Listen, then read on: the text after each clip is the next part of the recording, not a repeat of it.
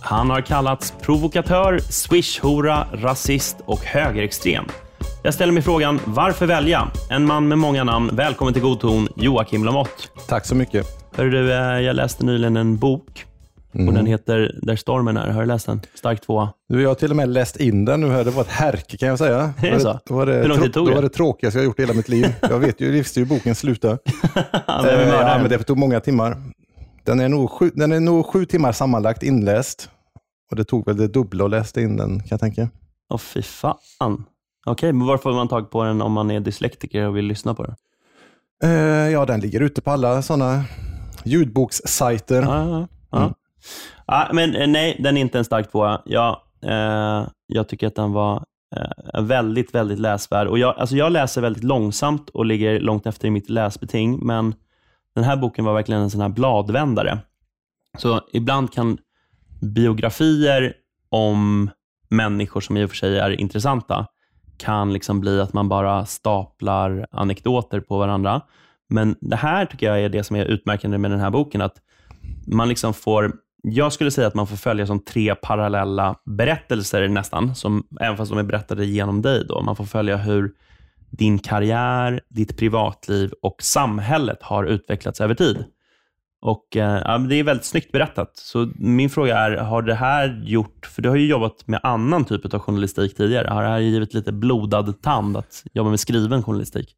Faktiskt, för jag var, när jag satte mig ner och började skriva den här boken så hade jag ju ingen aning om, om ifall jag kunde skriva eller inte. Nej. Jag visste jag kunde skriva för jag har skrivit kortare reportage och krönikor och sådär ju. Mm. Men att få ihop en, alltså en lång alltså berättelsehistoria då som folk ska ta sig igenom på ett hyfsat sätt. Mm. Det hade jag ingen aning om ifall jag kunde. Är du nöjd? Eh, jo, men jag är nog nöjd får jag säga och jag har faktiskt fått lite blodad tand när det gäller just att skriva. Mm. Mm. Så det kanske kommer något mer framöver. Kul. Men dina eh, belackare eller kritiker, framförallt från vänsterhåll, de brukar återkomma till att du inte är journalist. Och det som slår mig när jag läser den här boken är hur mycket journalistik du har producerat för att inte vara journalist. Mm. ja. Var- Varför tror du att de, de eh, liksom, använder sig av den skottvinkeln, att du inte sysslar med journalistik? Men det är väl för att jag har stuckit ut på ett sånt sätt de senaste åren.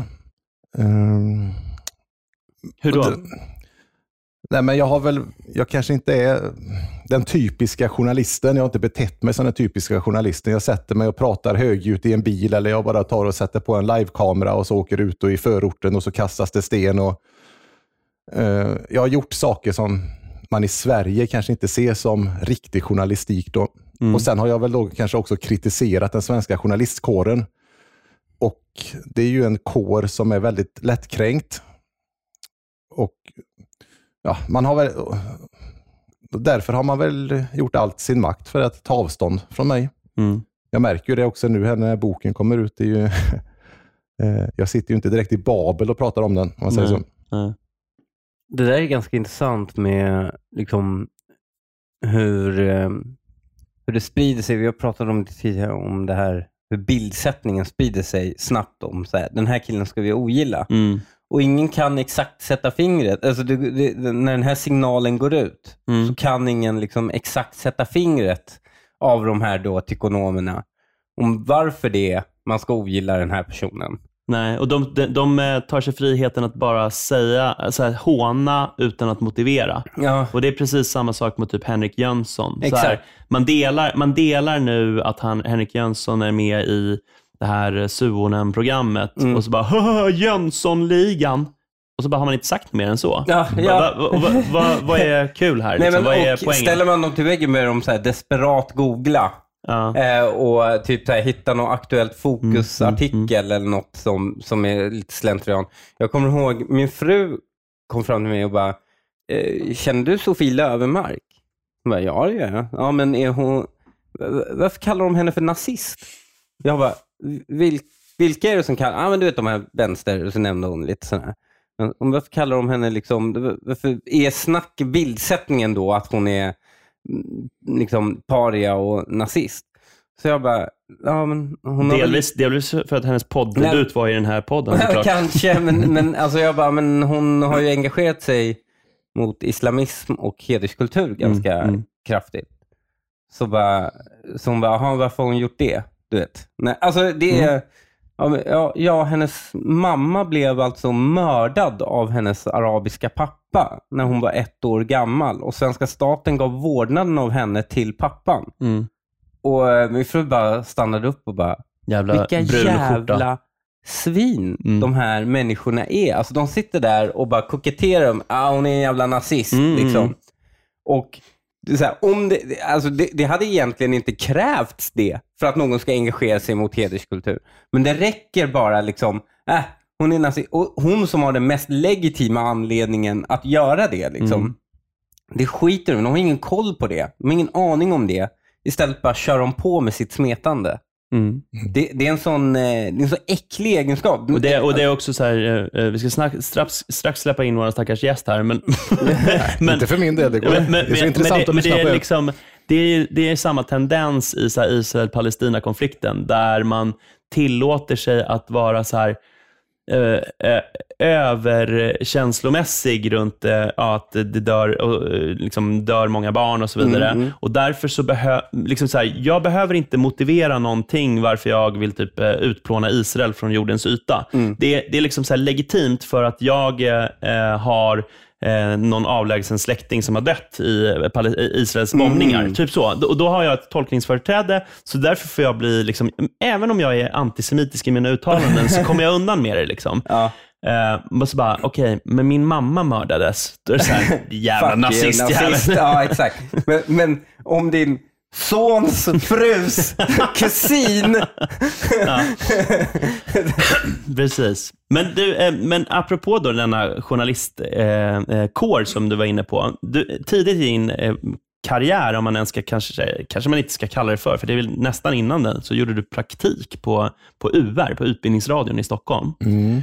Och, och Du beskriver i boken en, en kultur som eh, Eh, jag uppfattar att många i vänsterled förnekar att den alls existerar. Alltså att det liksom inte ser ut så här på public service. Du skriver så här bland annat. Flera av mina arbetskamrater var öppna med att de röstade vänster, kallade sig feminister och ansåg med självklarhet att kön var en konstruktion. Den största fienden var den vita kränkta mannen och som jag uppfattade det var man därför ofta mån om att kvotera in personal med i deras ögon mer exotiskt utseende. Detta var extra noga när det gällde programledare eftersom man då kunde visa upp utåt vilken normkritisk och inkluderande verksamhet som bedrevs. Och alltså Det kanske är svårt att svara på, men hur representativ var den här erfarenheten för arbetsplatsen eh, liksom i, i stort? Alltså var, var det just den här redaktionen som såg ut så här eller var det här ett Det, generellt nej, men det var nog ganska generellt skulle jag säga. Jag har ju varit på andra redaktioner sen på UR Mm. senare också. Eh, och Det var li lite roligt när jag skrev om det där, för då, eh, vissa, det finns ju vissa som menar att jag överdriver och sådär i boken. Mm, när det gäller UR så kände jag snarare att jag var tvungen att tona ner. mm, Jag, tänkte att jag gjorde, alltså, beskriva så här, hur de hade på sig och så där, för det skulle bli för stereotypt. Även om det var sant så skulle det bli för te- stereotypt om jag skrev det. Men, Men, men, men, det var väldigt trevligt. De var väldigt snälla mot mig. Och, som en spion som har så här hål i tidningen. ja, men, nej, men jag, minns, det var, jag vädjade lite till deras moderskänslor. Och, så det, jag hade, det var väldigt spännande tyckte jag. Mm. Jag, jag tror jag aldrig hade hört ordet könsmaktsordning knappt innan jag kom till UR. Men, Mm. men, eh, Det är ett typiskt tecken på att det var högst upp i den. Ja. Men av dem, av UR, Sveriges Radio och, och SVT, så är nog det UR den platsen som är mest speciell att jobba på när det kommer till sådana här bitar. Som tur är så har de, ju- de har ju inte så jättemycket genomslag för de grejerna de gör. Mm. Vem använder det nu för tiden? Alltså, Jag. menar, Det, det var ju, Jag? Vad Eh, ja, vet du vad? Fan i mig. Eh, I give, give credit when credit's due. Alltså så här, deras jävla så här, lära barn läsa och räkna-program Ja. som heter Bokstavslandet och typ Matematiklandet kanske. Man, finns de på SVTs app då? Eller måste ja, man alltså, liksom... du kan, det finns en Ja. UR-app. Man Eh, men det är ja. som, eh, det är som eh, en modern variant av Fem myror är fler än fyra elefanter. Ah. Fy fan vad bra det är. Ja. Sen kan de lägga ner resten. Och det där behöver de inte heller finansiera med skatt. Men eh, okej, så de gör utbildningscontent för barn. Mm. Ja, det ska vara någon utbildningsvinkel på allt. Vi gjorde ju även skolprogram då, som Mm. var egentligen bara mest riktat till lärare till exempel. Mm. Mm. Ja. Så man gör ju sådana nischade. Men var stod du själv politiskt när du, när du gjorde den här praktiken på UR? Jag var nog kanske mer vänster än höger i alla fall. Mm. Sen har jag ju aldrig definierat mig speciellt mycket Så, som... som eh, soc- nationalsocialist? Ja. Nej, men jag, jag har ju aldrig gått runt och tänkt att jag är vänster, jag är höger. Sen har jag ju röstat på olika sätt genom åren. Mm. Men jag har aldrig varit fast i någon speciell ideologi och Nej. känt att jag, här måste jag hålla mig kvar. Så. Men jag var nog mer, identifierade mig nog mer som vänster när jag började jobba på SVT för över 20 år sedan. Mm. Så. Så. SVT var liksom den här eh, killen som gjorde tjejen Lebb. Mm. Men, men du sökte dig eh, sen till eh, Uppdrag granskning utan att ha så mycket mer journalistisk erfarenhet än den från UR. Mm. Jag hade ju fått göra lite praktik på UR Mm. eh, och jag, jag, kände, jag, försökte, jag fick ju tjata mig till att göra, få göra lite reportage. Jag gick mest där och loggade band och sånt, men så fick jag tjata mig till att göra lite tv-reportage och jag fastnade. Jag tyckte det var ett jätteintressant medium att jobba med, just tv. Mm. Och bestämde för att jag ska jobba med tv-journalistik framöver. Ja, Men det är inte så lätt bara att bestämma sig för det och göra det sen. nej verkligen. Men så hade jag en, en idé som jag pitchade då för han eh, som var redaktionschef på Uppdrag granskning, Hannes Råstam, Just det. som numera inte lever. Och Detta var då samtidigt som jag jobbade på bruket i Lilla Edet och körde truck där. Så jag gick ju där och väntade på att få ett samtal från Uppdrag granskning och till slut så fick jag det. Och så kom jag in på den redaktionen och fick göra det här programmet. Och så, det var väl startskottet på mina år inom public service. Sen harvade jag runt. Jag var tillbaka på UR, jag var på eh, SVT, massa olika redaktioner och jag var på även Utbildningsradion igen. Om vi bara ta- stannar en sekund vid det här bruket som du eh, berättade om. Du jobbade på det, alltså de tillverkade toalettpapper i Lilla Ja, men det är Edet. ju Edet. Det är ju jättekänt. Ja. Använder ni inte det? Eh, Inte Edet. Nej, jag använder Lambi. Mm. Eh, lyxpapper. Jag har köpt mitt från USA. Ah. Det var så bra när man jobbade, då fick man ju köpa det dasspapper för halva priset. Har jag använt Jag då har aldrig bajsat så mycket. Men men eh, alltså, hur minns du tiden på, på Edet? Nej, men jag är ju uppvuxen där och eh, På själva bruket menar jag. nej, men Lilla Edet är ju en stor del av Lilla Edet. Mm. Och eh, nej, men Det var en ganska hygglig tillvaro, fast Mm. jag kände ju att jag ville inte bli kvar där. Det, var, det passade inte riktigt mig. Jag var för rastlös för att eh, köra pappersprodukter från punkt A till punkt B resten av livet. Men alltså, jag har en fråga. Alltså, är det så att, är du, har du en rädsla i dig för att vara för mer? Eller liksom framstå som att ha näsan i vädret? Ja, men jag vet att då minns jag att jag hade det. Ja. För jag, jag, då berättade jag inte för mina arbetskollegor att jag hade fått jobb på Uppdrag granskning. Nej, jag vet. För, då, för, för då, då kändes det som att jag skulle sticka ut för mycket. Men det har nog, hade ju också att göra med hur de var på den Mm. arbetsplatsen. Man skulle inte sticka ut för mycket. Man satt och skulle läsa bilsport på lunchrasten och så var det inte så mycket mer med det. Nej. Men, för, men, men jag vet, den anekdoten skriver du om och, och det kan man ju i och för sig sympatisera med, liksom, för det blir ju på, det kan uppfattas som, eh, ja, här är jag en viktig Petter och har fått ett eh, stort fint jobb på den här stora fina arbetsgivaren och så drar jag härifrån. Liksom sådär. Jag, jag kan förstå den rädslan.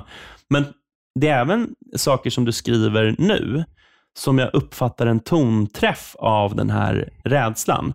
Alltså jag kan bara eh, läsa eh, några korta citat. Du skriver om Marco som jobbade där. Du skriver så här. Som ung hade han vid några tillfällen övervägt att börja studera, men aldrig kommit till skott.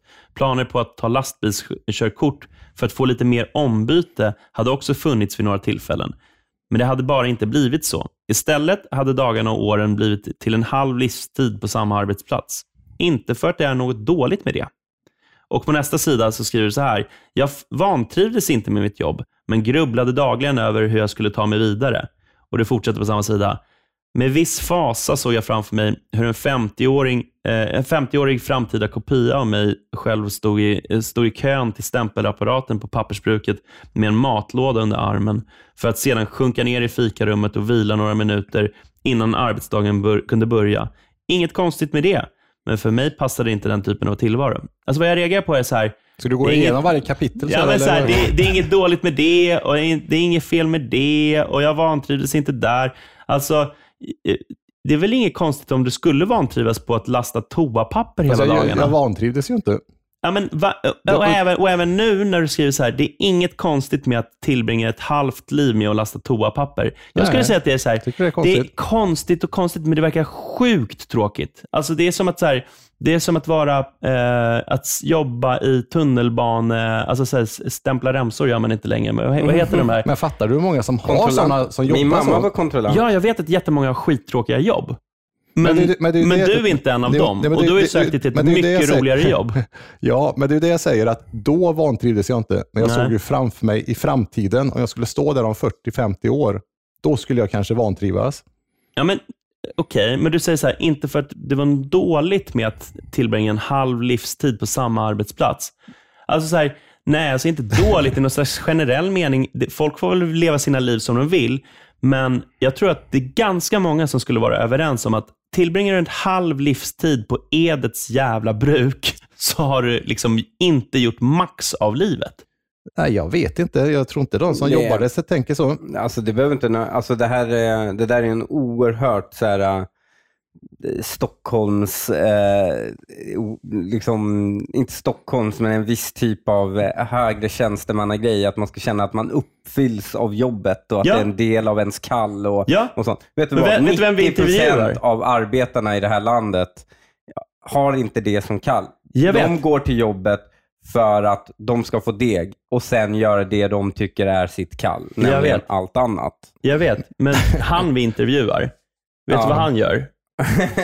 Vet du vad han ägnar sig åt? Alltså det är liksom inte att stapla toapapper. Och det är det jag menar. Jag menar så här, Nej, men kolla, jag, jag, jag menar dömer inte de deras, människorna. alltså, ur, perspe, alltså, ur deras perspektiv är det väl, jag tycker inte det är något konstigt om man vill jobba där en halv livstid. Eller om man vill jobba ändå, på Saab. finns det då något jobb som är konstigt? Ja, Det finns gott och konstiga jobb. Konstiga Ja, men vadå? jag, alltså, jag såg, jag såg ju på Jobba den för här Niklas anal- Wahlgrens thaimassage. Ja, men det här det, det är ju anal- ett konstigt jobb tror De jag. här anal extas-programmet som jag i och för sig inte har sett, men jag har Ja. sett att det, de, de träffar en kvinna som liksom penetrerar en gubbes röv. Ja. Och det är hennes jobb vad jag Men, förstår. det, men hon känner nog ett kall för det där. Exakt! Det är det jag menar. Är Ja, det det- definitionen? Så här, att hon trivs på jobbet med fingern upp i rökan på en gubbjävel. Det är väl fortfarande ett konstigt jobb? Eller det är ett jobb Ja. som k- kanske inte skulle stimulera en själv. Möjligen någon annan då. Ja, ja. Vad, vill du prata mer om det eller ska Ja? Nej, men jag tycker att det är intressant, för jag, tr- jag, jag tror att det bor en liten jante i dig. Det är det jag är ute efter. Ja, det är det du är ute efter. Ja, men Ja. Det, är, det är mycket möjligt så. Ehm, Ja, ja, ja, men det här flög ju. Eh, men men, men du, du har ju som du var inne på eh, jobbat på flera olika redaktioner inom eh, public service och, och du beskriver, alltså det, det är fan fascinerande läsning, du beskriver väldigt många att de har vänster och uttalat sådär anti-SD och så vidare.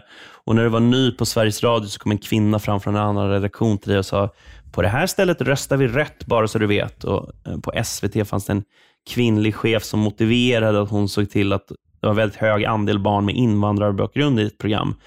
Det- motiverade hon med, hon skrev så här, eller hon sa, anledningen till att jag har valt så många med utländsk bakgrund är för att Sverigedemokrater och andra rasister ska sätta i halsen när de slår på tvn och ser en massa mörka barn i rutan. Och, alltså det här är... det här är så jävla sko. Alltså det här, det här är hästsko. Alltså, man försöker vara så antirasist att man blir rassig Ja. liksom. Ja, ja, ja, ja. Men jag minns då när jag kom till det här stället, Ja. då, då var ju bilder på alla de här barnen då som vi hade som barnreportrar. ja.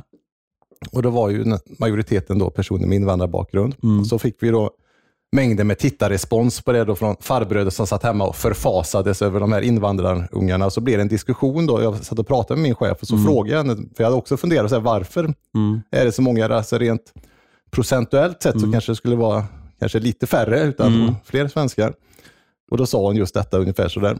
Mm. Jag satt, jag, och det, jag vet de första åren jag jobbade då som journalist på SvD, så jag satt ju som en fågelholk och undrade vad, vad jag hörde ungefär. Ja. Men det är också med de här anekdoterna, jag har inte med jättemånga anekdoter från SVT. Det är också, så här har jag också känt så att jag får nog tona ner det här lite så folk inte tror att jag hittar på. Eller att jag, så, vi hade ju till exempel en på Västnytt en reporter som var med i kommunistiska partiet i Göteborg. Men det har jag inte skrivit om i boken, för jag tänkte jag kan inte få in en till kommunist här nu. Då blir det, då blir det inte trovärdigt. Nej, men, men, men alltså de här personerna, åt, åtminstone hon då, som alltså explicit säger att hon liksom eh, klämmer in så många mörkhyade barn hon kan i den här produktionen för att, för att folk ska sätta eh, i halsen när de sätter på tvn.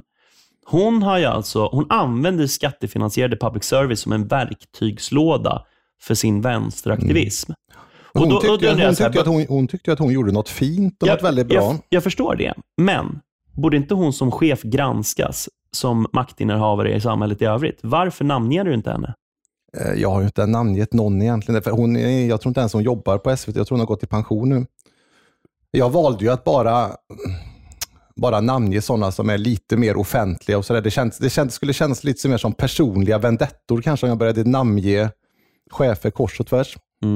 Men, eh, alltså, jag, hade- jag hade ju en chef som kandiderade för FI samtidigt som hon var chef på public service också. Mm. Hon kunde jag i och för sig namngett, men jag valde inte att göra det.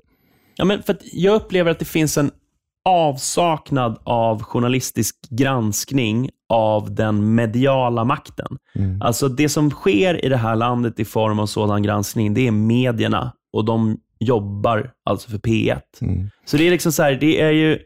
Alltså, och jag tänker även så här, du beskriver i ett kapitel som handlar om 2008, att du hade då jobbat sen, sedan 2003 i SVT, men ännu inte fått någon fast anställning. Istället så hade du hoppat runt mellan projektanställningar och då hade du fått förklarat för dig att det, det funkade så i mediebranschen och även på SVT. Vilket för övrigt bekräftas av alla jag har pratat med. Det är exakt så alla beskriver det i mediebranschen generellt och i SVT i synnerhet.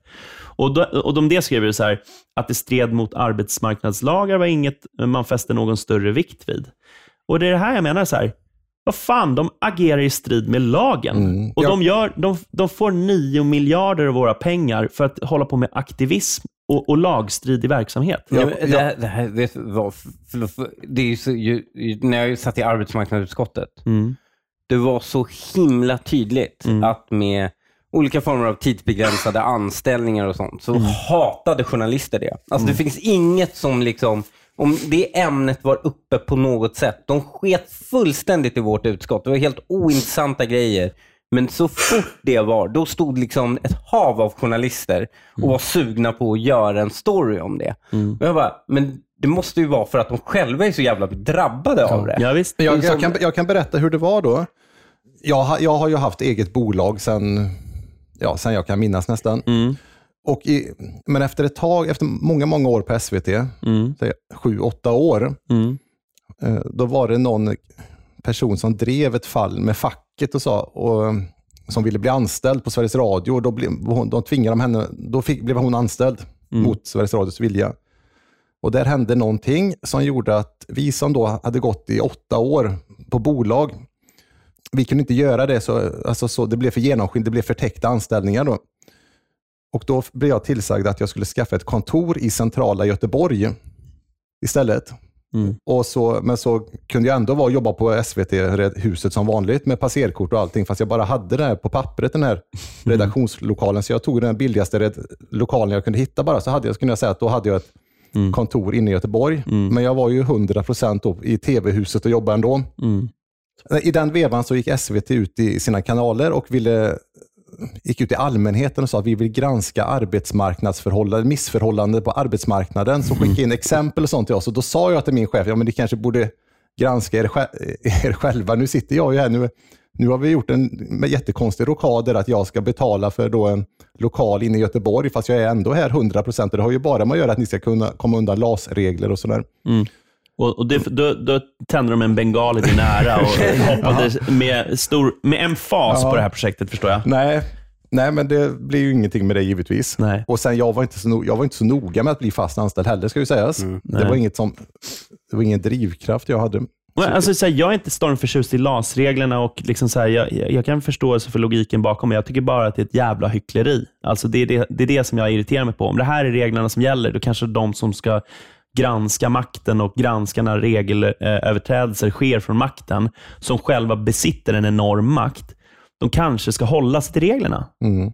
Det ju det, den roligaste, apropå media och sådär, den roligaste är ju när journalisten försöker intervjua Peter Wolodarski Mm. om det här Mariebergbolaget de har. Som är Mhm. någon form av inhyrningsverksamhet som DN driver. Mm. Som de flyttar då, de kallas frysboxen. Som Är det då de jagar folk. honom i Almedalen? Nej. Exakt, Ja. och han vägrar. Det är, det är liksom de här chefernas kryptonit är de här tillfälliga anställningarna som de har gjort till Ja. liksom sin grej. Men var det inte då han satte folk i frysboxen också Exakt. nere i källaren? Exakt. Och, det, och då blev de ju flyttade då från DN till det bolaget som kallas för Marieberg då, tror jag den hette. Mm. Men det, det där är väldigt intressant för att eh, vi har ju ofta mediehus på oss. Alltså journalisterna driver ju fram det själva. Mm. Det är oftast inte den som anställt journalisten och har hand om liksom, anställningsförhållanden som sätter nyhetsordningen. De journalisterna eh, själva sitter och driver gentemot politikerna hur vi ska stoppa liksom, all form av tidsbegränsade anställningar. Mm. För att deras chefer gör det, liksom systematiskt utnyttjar dem. Mm. Sen, så bara, sen så stoppar Wolodarski den publiceringen. Fint projekt du har jobbat med ett halvår. Vore synd om det hände något med det. Ja. Men du, jag läste en eh, recension av din bok, eller åtminstone kallas det för recension, eh, av eh, Max V. Karlsson på Dagens ETC. Och Grejen med Max är att han och jag har kontakt med varandra i så DM och jag skrev med honom om den här texten och eh, vi skrev liksom samtidigt som det kom fram mer fakta. Och Under den dialogen så skrev Max så här. Okej, alltså okej. Eh, rättar om jag har fel, som man gör. Och Det var då med anledning av att jag flaggade upp att han nog var fel ute angående eh, grejer i hans text. Och Senare, när det då stod helt klart att han hade fel och han själv garanterat insåg att han hade fel, så vägrade han att rätta. Och det, det måste jag säga att jag blir nästan förvånad över min egen reaktion, för jag blev liksom märkligt besviken på honom av någon slags outgrundlig anledning. För jag har haft högre tankar om honom än de övriga vidriga lögnhalsarna som jobbar på hans tidning. Och Jag föraktar stora delar av hans tidning, men har ändå liksom hållit honom högre. Men, men börjar nu vackla i om han har förtjänt av det. Men alltså den här, den här jävla texten, jag, jag, vill, jag, jag tänkte läsa ett utdrag så, så att lyssnarna får hänga med på vad det är vi pratar om. Och så tänker jag så här, du kan väl sen få bara gå in i vad som är fel i det här. I denna orättade text. Då. När han år 2008 jobbade på SVT-programmet Rebellen är det ett litet team med en, eh, med en till man och två kvinnor. Programmet startades av journalister från Uppdrag granskning och gick ut på att ett gäng barnreportrar ska granska samhällets orättvisor. Lamotte ägnar ett helt kapitel åt att kalla sina egna kollegor för citat arbetsskygga invandrare, slutcitat, som hellre är ute och röker bakom huset och tittar på YouTube än gör sitt jobb. Och Han är tydlig med att skriva att han jobbar mer än dubbelt så hårt som alla andra. De tre kollegorna har bakgrund i Mellanöstern och Lamotte beskriver hur de ofta pratade på sitt språk för att medvetet exkludera honom från samtalet. För att snacka skit. Kruxet. I verkligheten talar de tre inte samma språk. De förstår inte varandras språk. Och en som jag har pratat med i teamet säger att Lamotte ljuger. Det har inte hänt. Personen är chockad över Lamottes beskrivning av, av sin tid på Rebellen. Då hade han varit snäll, kollegial och arbetet, arbetet hade gått bra. Nu säljer han ut sina forna kollegor som lata blattar.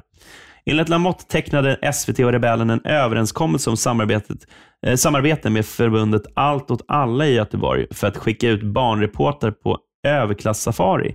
Lamotte skriver att barnen tvingades följa ett vänstermanus om hur hemska, all, eh, hemska alla rika är och att han skämdes när programmet med safarin sändes på tv. I verkligheten sändes det aldrig. Vad är fel i det han skriver? Eh, Ja, det är väl allt egentligen. Ja. Eh, nej, men det var, ju, det var ju en speciell redaktion jag kom till där då. Det var ju två kurdiska kvinnor och så var det en kille från Iran som hade med bakgrund i revolutionär kommunistisk ungdom och med Che Guevara tatuerad på armen. Mm.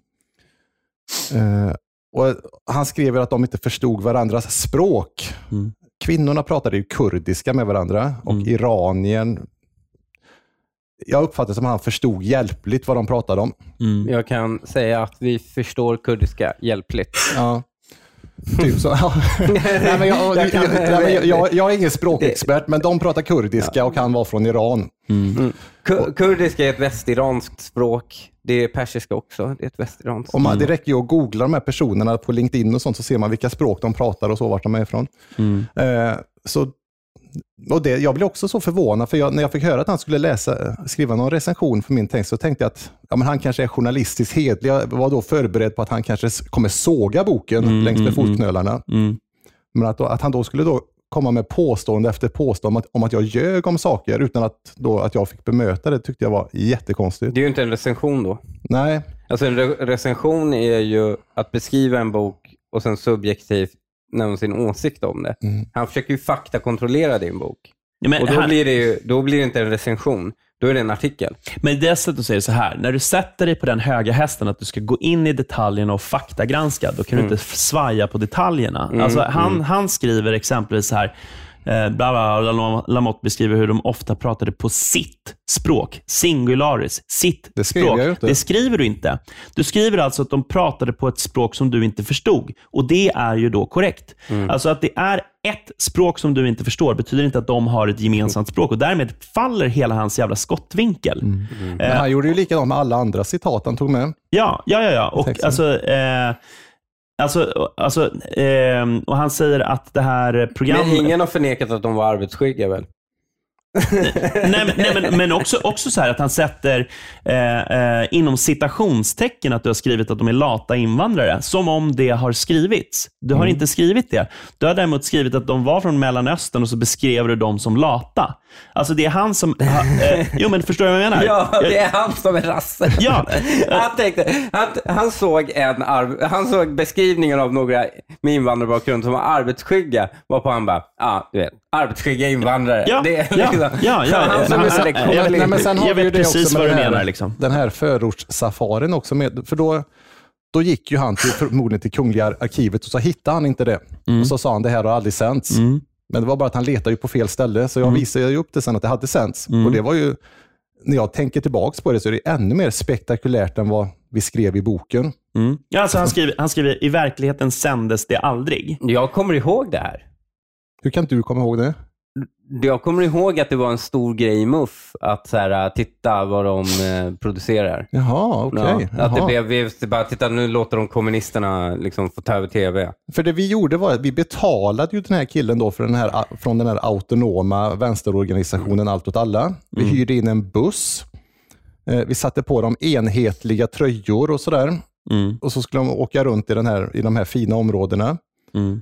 Eh, Och jag, jag var ju fakt- jag var negativ till, det från första början och sa att vi kan inte ha samarbeta med en sån här organisation. Om vi nu ska göra en bussresa eller någonting så får vi väl anordna den själva i så fall. Mm. Men då var det han från Revolutionär kommunistisk ungdom som drev igenom det, för det var ju hans ansvarsområde detta.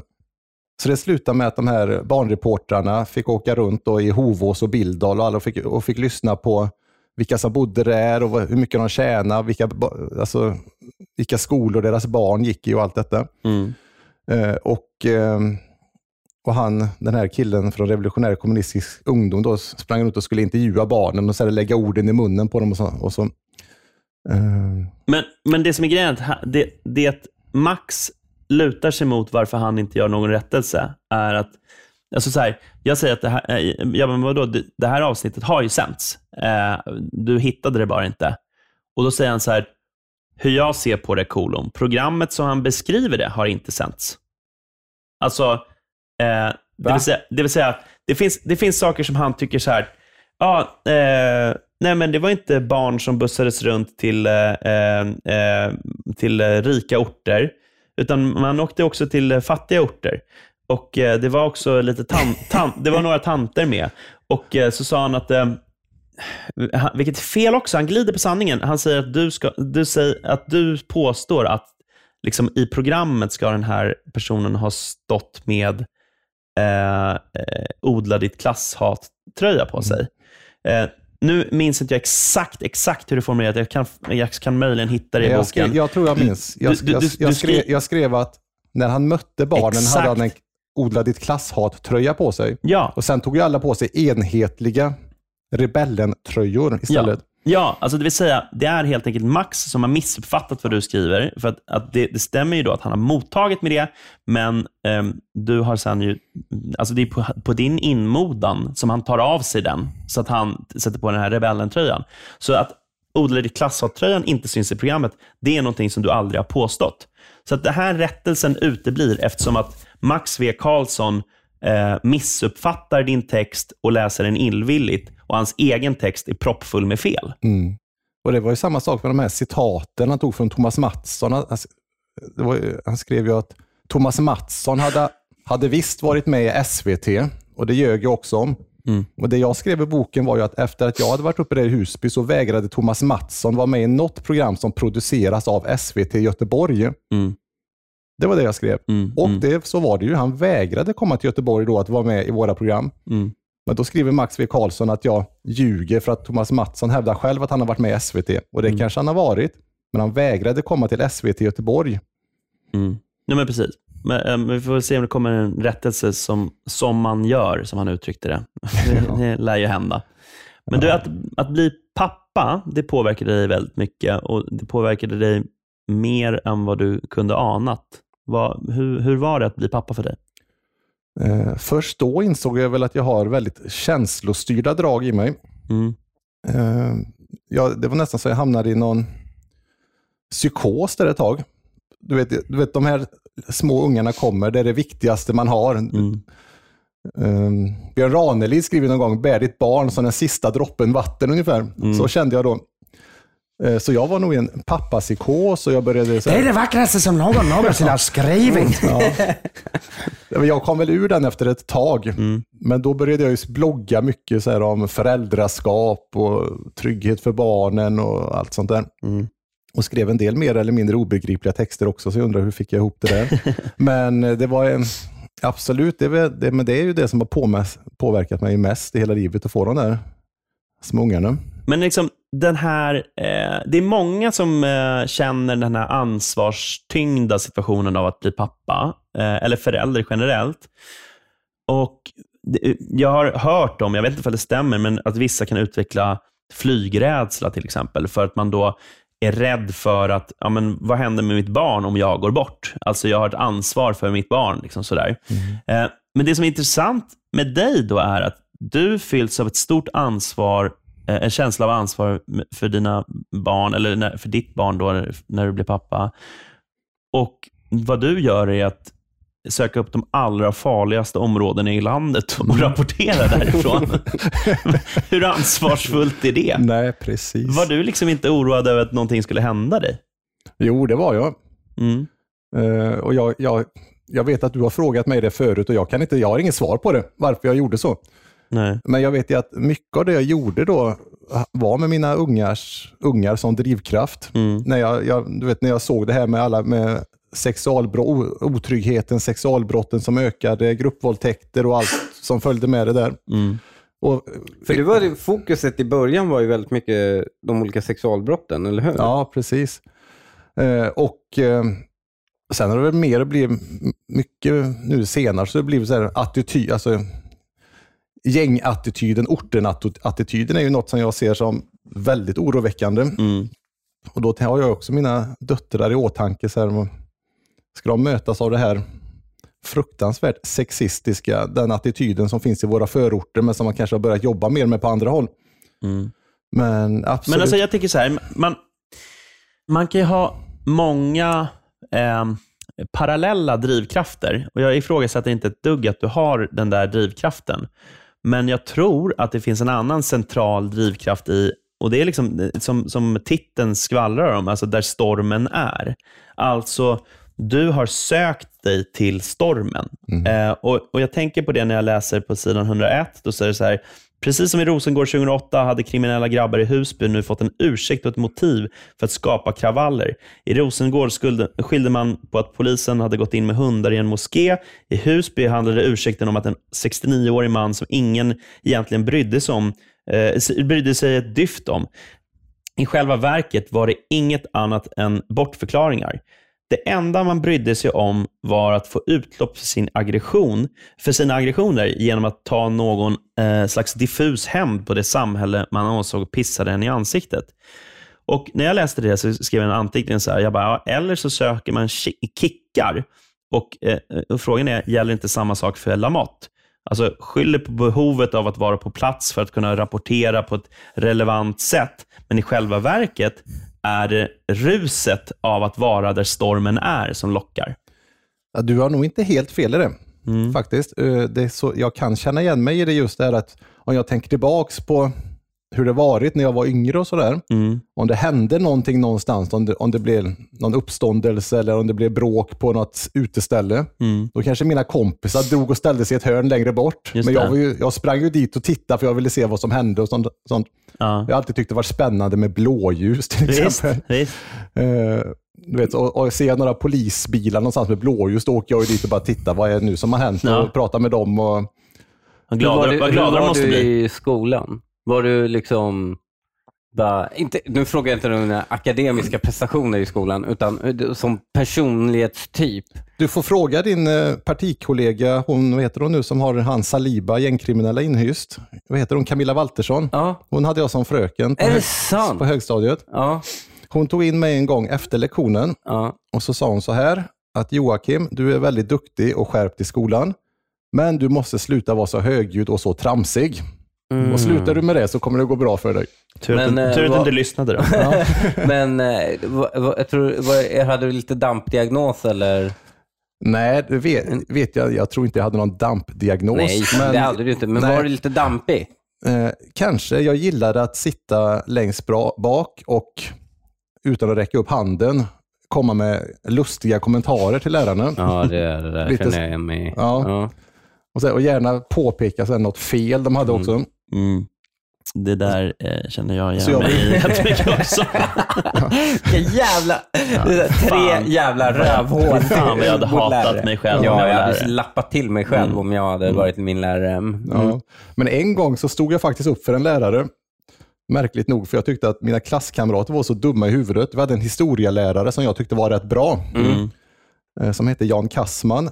Men problemet var att det var så många, jag ska inte nämna några namn, i min Mm. klass, men som inte hade huvudet med sig och inte förstod någonting han pratade om. Mm. Trots att han var ganska pedagogisk och sådär. Mm. Mm. Och så hade de gjort honom till någon syndabock, så de hackade på varje lektion, så det gick inte att han, han kunde inte be- bedriva verksamhet alltså. Mm. Framförallt för att de här tjejerna var på honom hela tiden. Och då vet jag, då ställde jag mig upp vid något tillfälle och skrek på men för helvete, det är ju, det är ju ni som är korkade. och jag vet inte om det hjälpte, men jag vet att det var inte bara lärarna jag gav mig på. Mm. Det var även mina klasskompisar. Det var inte allt för den här veckan. Vill du lyssna på hela avsnittet så går du in på patreon.com godton och bli Patreon. För så lite som 10 kronor per avsnitt får du tillgång till hela avsnitt varje vecka istället för halva avsnitt. Du får även tillgång till vår hemliga Facebookgrupp som är med och styr vilka ämnen vi tar upp. Så gå in nu på patreon.com godton och bli Patreon idag. Annars var det allt för den här veckan. Hej då!